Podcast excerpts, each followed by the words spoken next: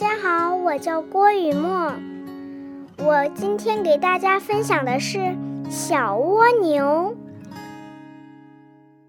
蜗牛一家住在小树林的旁边。春天来了，蜗牛妈妈对小蜗牛说：“孩子，到小树林里去玩吧，小树发芽了。”小蜗牛爬呀爬呀。好久才爬回来，他说：“妈妈，小树长满了叶子，碧绿碧绿的，地上还长着许多草莓呢。”蜗牛妈妈说：“哦，已经是夏天了，快去摘几颗草莓回来。”小蜗牛爬呀爬呀，好久才爬回来，他说。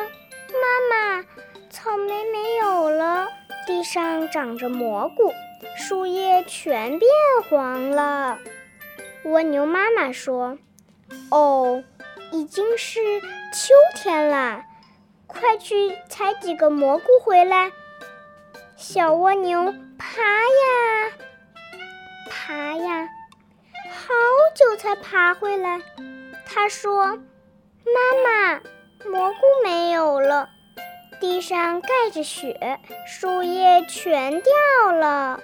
蜗牛妈妈说：“哦，已经是冬天了，你就待在家里过冬吧。”